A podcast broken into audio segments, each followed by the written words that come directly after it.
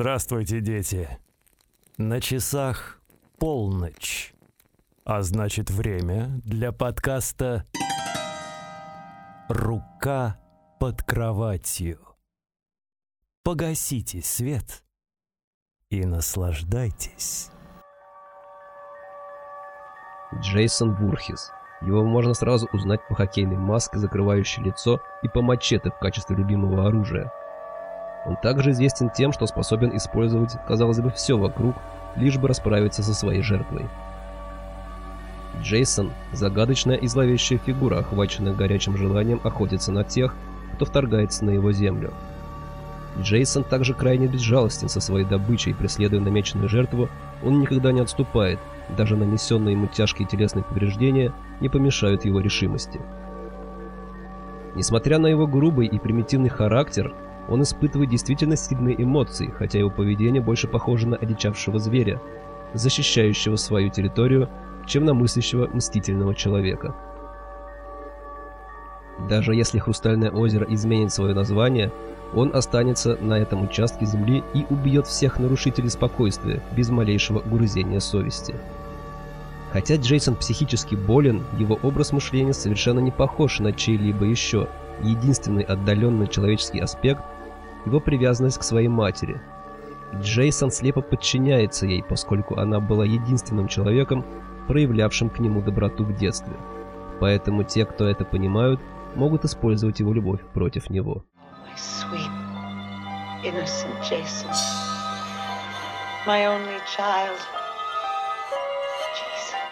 Им легко манипулируют те, кто подражает твоей матери, и в зависимости от фильма он также страдает иррациональной аквафобией.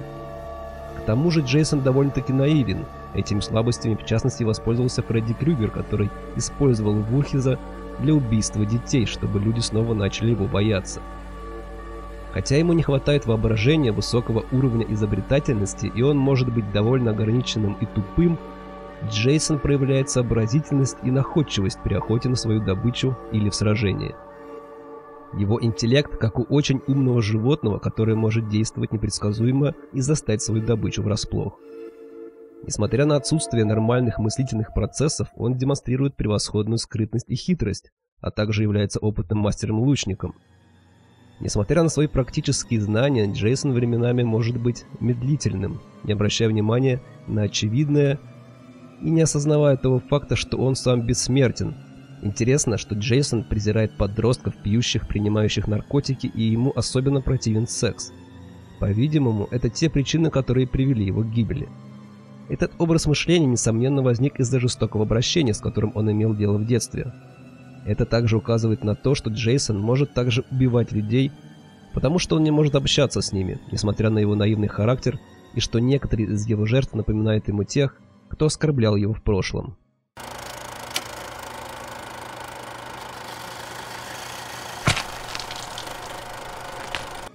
Джейсон Вурхис родился в небольшом городке Кристал Лейк 13 июня 1946 года в семье Элиаса Вурхиза и Памелы Вурхис.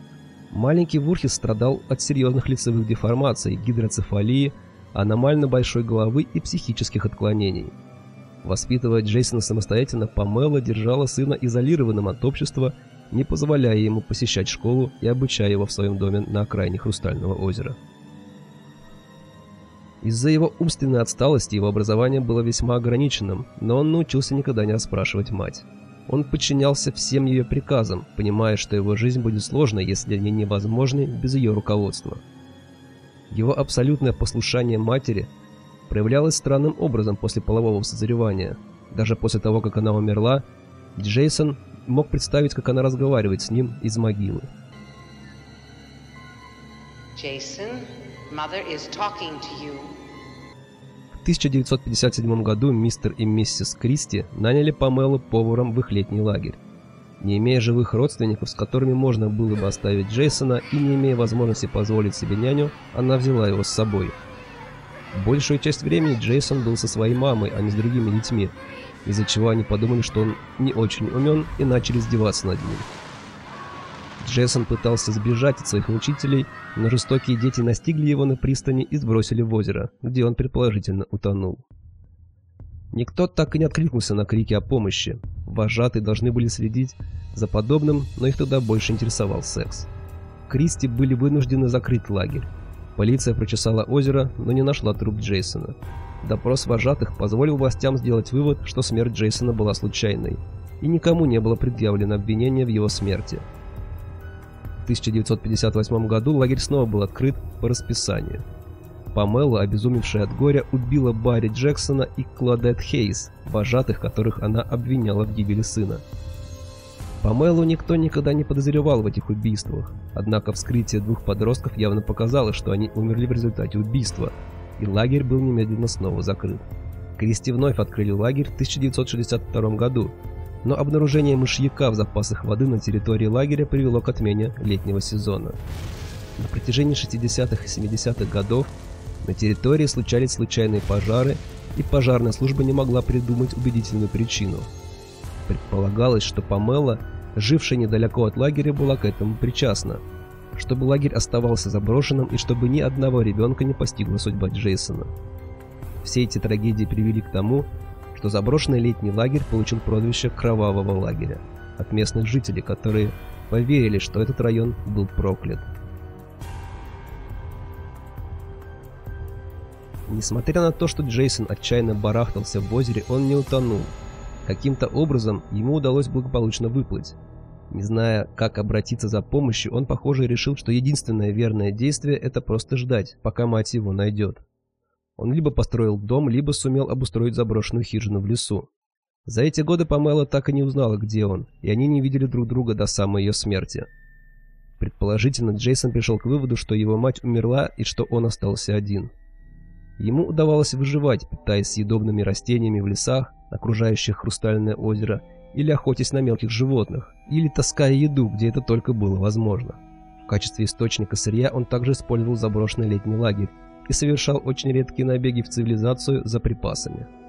Стивен Кристи, сын основателя Кэмп Кристал Лейк, Дэвида и Луизы Кристи попытался вновь открыть лагерь. В 1978 году он потратил 25 тысяч долларов на то, чтобы нанять различных плотников, электриков, каменщиков и сантехников, чтобы те поехали и отремонтировали семейную собственность. Стив отправился в городские районы и установил контакты с общественными центрами, предлагая семьям из бедных районов города возможность провести лето на свежем воздухе. Разъяренное действиями Стива Памела убило его и почти всех его сотрудников. В живых осталась только Элис Харди. В конце концов, Элис обезглавила Памела Мачете после непродолжительной борьбы на берегу озера. После убийства Памелы Элис от истощения и стресса упала в каноэ и заснула, когда оно поплыло по озеру.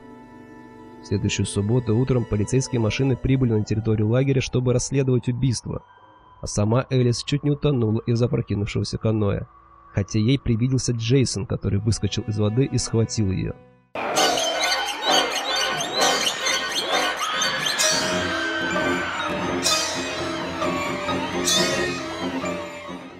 Она проснулась на больничной койке, ее встретил сержант Тирни, который рассказал, что полиция нашла трупы на территории лагеря и что офицер Дорф и еще один из его людей спасли Элис от утопления. Затем ее положили в больницу, где лечили от переохлаждения. Когда Элис спрашивала о Джейсоне, Тирни списал это на галлюцинации, вызванные ее недавним испытанием, и ответил. «Мэм, мы не нашли ни одного мальчика», что утвердила Алису, Джейсон все еще там. Then he's still there.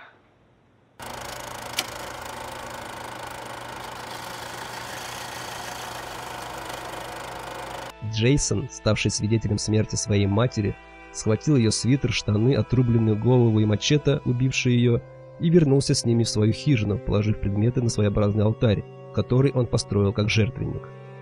Святыня любимой матери. Через два месяца после смерти Памелы Джейсон вскоре покинул лес и вошел в город в поисках убийцы своей матери.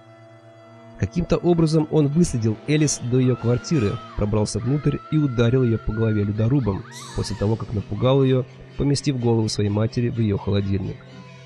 После Джейсон поместил труп Элис у подножия алтаря своей матери. Через три года после убийства Элис Джейсон обнаружил в лесу местного подростка по имени Крис Хиггинс и напал на нее с ножом. Что именно произошло дальше, неизвестно, но несколько часов спустя Крис проснулась дома, не зная, как она туда попала.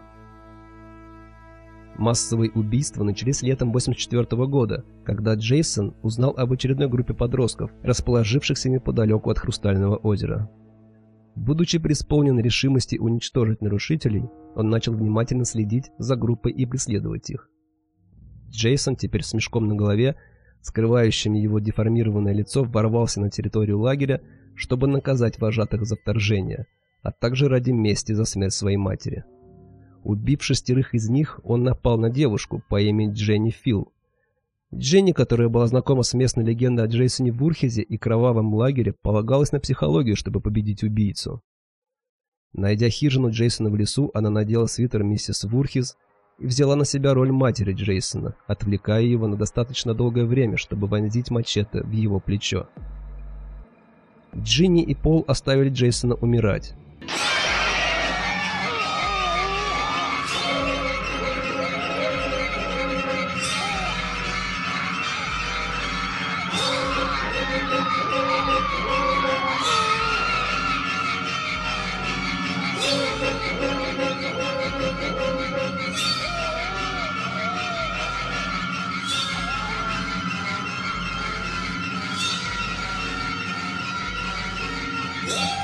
На следующее утро Джинни увозили на машине скорой помощи, но ни Джейсона, ни Пола нигде не нашли.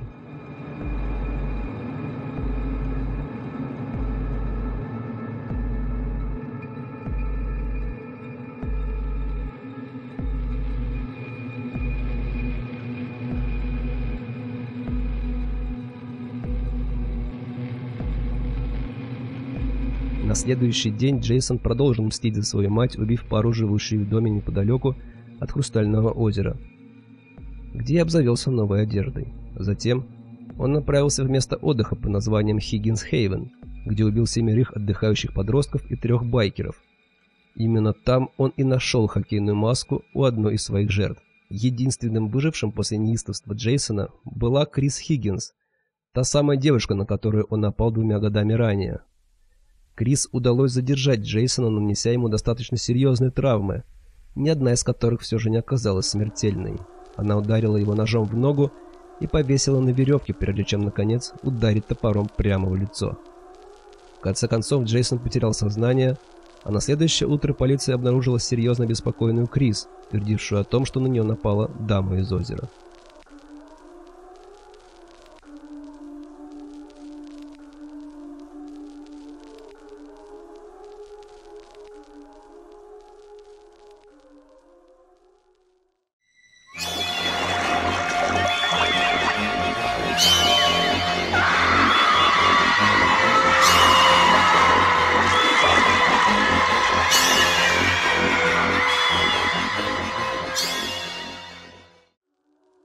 Полагая, что Джейсон мертв, парамедики отнесли его тело в морг графства Уэссекс, где он вскоре пришел в сознание. Убив двух сотрудников больницы при побеге, Джейсон вернулся на Хрустальное озеро, где наткнулся на дом 12-летнего Томми Джарвиса и его семьи. Джейсон убил группу подростков, которые снимали дом по соседству, прежде чем их обнаружила сестра Томми, Триш Джарвис, а затем отправился за Томми. Пока Триш отчаянно пыталась защитить себя и своего брата от нападения Джейсона, Томми из газетной вырезки узнал историю Джейсона Вурхиза. Побрив голову, чтобы напоминать молодого Джейсона, Томми сумел отвлечь сбитого с толку убийцу как раз в момент, когда тот собирался убить Триш и вонзил ему в голову его собственный мачете. Пока изуродованный Джейсон все еще подавал признаки жизни, Томми в отчаянии рубил его тело, чтобы убедиться, что Джейсон мертв. Вурхис был похоронен на кладбище Вечного Мира в районе Хрустального озера, хотя местные власти считали, что он был кремирован.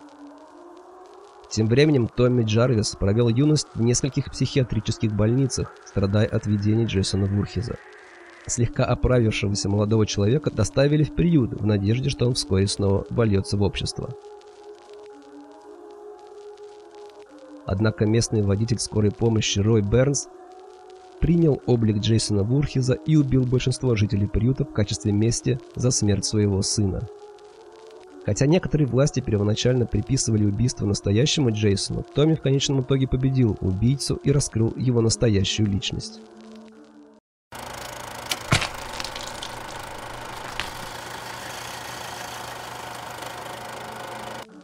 События в приюте только усугубили психические проблемы Томми. После его освобождения из психиатрической больницы он и его друг отправились на кладбище Вечного Мира, чтобы раз и навсегда разобраться с Джейсоном. Томми планировал уничтожить его останки и в гневе пробил сердце металлическим стержнем. Но так получилось, что молния ударила в штырь и вернула Джейсона к жизни. Бросив своего друга, Томми сбежал в местное отделение полиции, где рассказал шерифу Гаррису о произошедшем. Гаррис подумал, что молодой человек сошел с ума и поместил его на ночь в камеру. А тем временем Джейсон вернулся в лагерь Хрустальное озеро, вновь открытый под названием лагерь Форест Грин, и продолжил резню. Однако Джейсон не причинял вреда маленьким детям, его жертвы были только вожатые. Томми сбежал из камеры и отправился в лагерь, где он составил новый план, как вернуть Джейсона домой. Томми смог намотать цепь на шею Вурхизу и снова утопить его. Лопасти моторной лодки окончательно упокоили убийцу.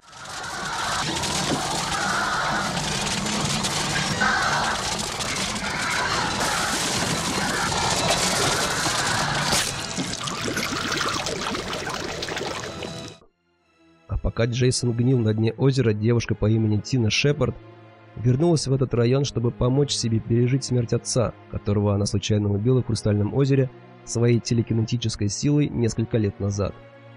Находясь на озере, она попыталась использовать свои силы, чтобы воскресить своего отца, но ей удалось только воскресить Джейсона из мертвых.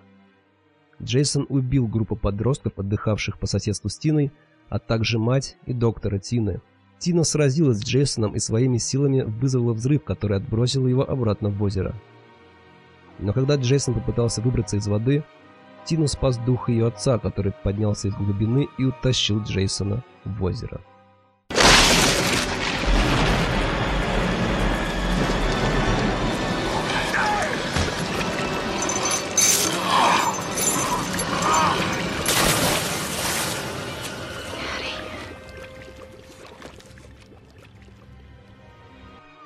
Воскрешенным в результате короткого замыкания на электрическом кабеле, который зацепился за якорь лодки, Джейсон поднялся на борт круизного лайнера, заполненного выпускниками средней школы, направлявшимися в Нью-Йорк. Он убил большинство пассажиров и потопил корабль, а затем погнался за немногими выжившими, среди которых были Ренни Двикем и Шон Робертсон в самое сердце Манхэттена.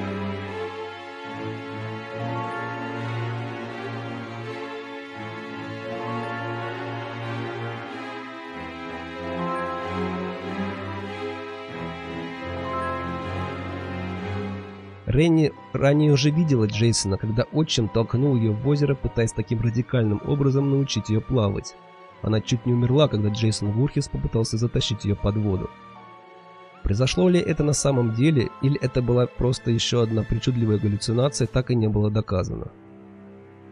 Джейсон последовал за Ренни и Шоном в канализацию Манхэттена, где пал жертвой потока токсичных отходов, которые затопили туннель и поглотили его. Ренни и Шон сбежали, когда Джейсон превратился в ребенка из-за токсичного вещества. Опять же, это могло быть одним из видений Ренни.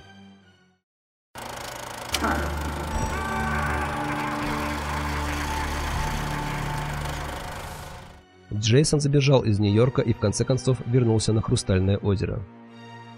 Тем временем ФБР начало осознавать угрозу, которую представляет собой Джейсон Вурхис, и приняло меры против него – Установив ловушку, им удалось разнести тело Джейсона на части.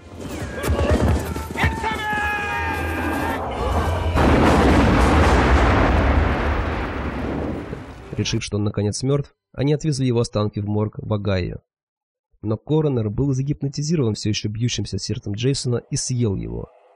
Джейсону удалось завладеть телом коронера и сбежать от ФБР. Но его темная душа не могла бесконечно существовать внутри кого бы то ни было – Ему нужно было тело другого Бурхиза, чтобы по-настоящему возродиться. Меняя тела, Джейсон попытался выследить своих единственных живых родственников, свою старшую сестру Диану Кимбл, племянницу Джессику Кимбл и ее маленькую дочь Стефани. Бывший парень Джессики Стивен Фриман узнал от Крейтона Дьюка, охотника за головами, решившего убить Джейсона Вурхиза, что как Джейсон мог переродиться через Вурхиза, так и родственник единственный, кто мог окончательно убить эту нежить. Джейсон сумел возродиться через труп Дианы и убить Крейтона, после чего он пошел за Джессикой и Стивеном. Но Джессике удалось пронзить сердце Джейсона мистическим кинжалом, прежде чем тот смог убить Стивена.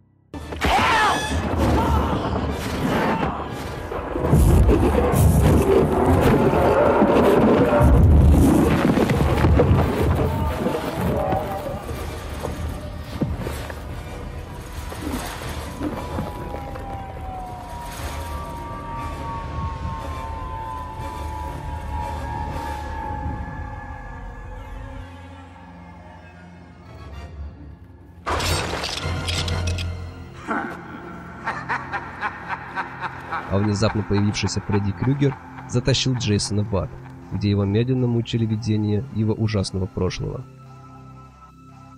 Джейсон блуждал в недрах ада вновь и вновь переживая свои убийства в лагере Хрустальное озеро, казалось бы, в вечном кошмаре. Наконец его пробудил Фредди Крюгер, убивающий подростков во снах. Представившись Памелой Вурхис, Фредди манипулировал Джейсоном, чтобы тот пошел на улицу Вязов в городе Спрингвуд жители которого подавили память о Фредди, тем самым лишив его сил.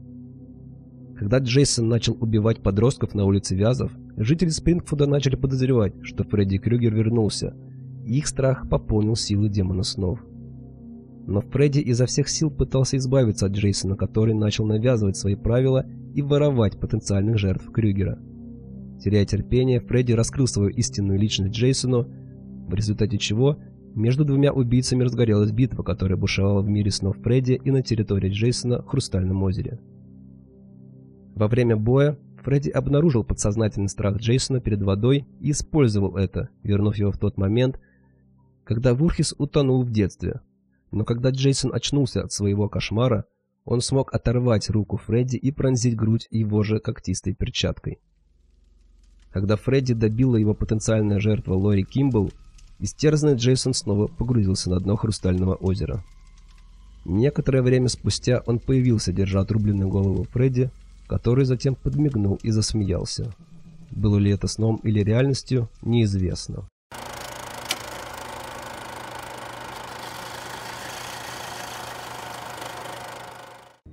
К 2008 году Джейсон был схвачен правительством США и содержался в исследовательском центре Кэмп Кристал Лейк правительственный исследователь Роуэн Лафонтейн предприняла несколько попыток убить его, но безуспешно. Все из-за сверхъестественной способности Джейсона регенерировать поврежденные клетки тела. В конце концов, Роуэн решила заморозить Джейсона криогенным способом, пока не будет понятно, что еще с ним сделать. Но у правительства уже были планы получить прибыль, изучая его регенеративные способности. Джейсону удалось вырваться из плена и убить нескольких солдат, прежде чем Роуэн заманила его в криогенную камеру. И как только она запустила процесс, Джейсон проткнул дверь своим мачете, заморозив их обоих внутри запечатанной камеры. По прошествии столетий Земля стала слишком загрязненной, и человечество переместилось на новую планету под названием Земля-2. Джейсон и Роуэн были наконец обнаружены в 2455 году группы студентов во время производственной поездки в заброшенный мир. Они взяли два тела на борт своего космического корабля «Грендель» и смогли реанимировать Роуэн, но объявили Джейсона мертвым. Когда Джейсон оттаял, он приступил к убийству всех на борту Гренделя, продолжая свою бесконечную месть за смерть своей матери. Хотя корабельная команда солдат во главе с сержантом Бродски и приложили все усилия, чтобы дать отпор убийце, только андроид KM-14 смогла уничтожить Джейсона, разорвав его тело на части. Труп Джейсона был брошен в поврежденной медицинской станции, где его тело было автоматически восстановлено с помощью передовых компьютерных нанотехнологий. Компьютер заменил недостающую ткань тела Джейсона с помощью кибернетической технологии, превратив его в Убер Джейсона, который снова напал на Роуэн и студентов. Они отвлекли Джейсона симуляции Хрустального озера виртуальной реальности – то время как сержант Бродский попытался отремонтировать поврежденный корабль. Чтобы остальные смогли сбежать, Бродский принес себя в жертву, уведя себя и Джейсона подальше от выживших в атмосферу Земли-2, где они, по-видимому, были сожжены заживо.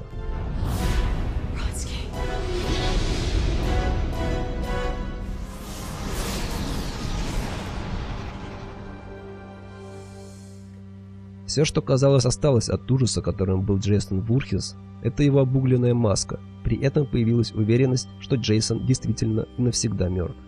Хоть с Джейсоном и связаны мистические и сверхъестественные вещи, он тем не менее обладает личностью ребенка. Однако его жажда мести настолько сильна, что ни огонь, ни вода, ни само время не смогли ее погасить. И я уверен, Джейсон найдет еще способ, как вернуться к жизни.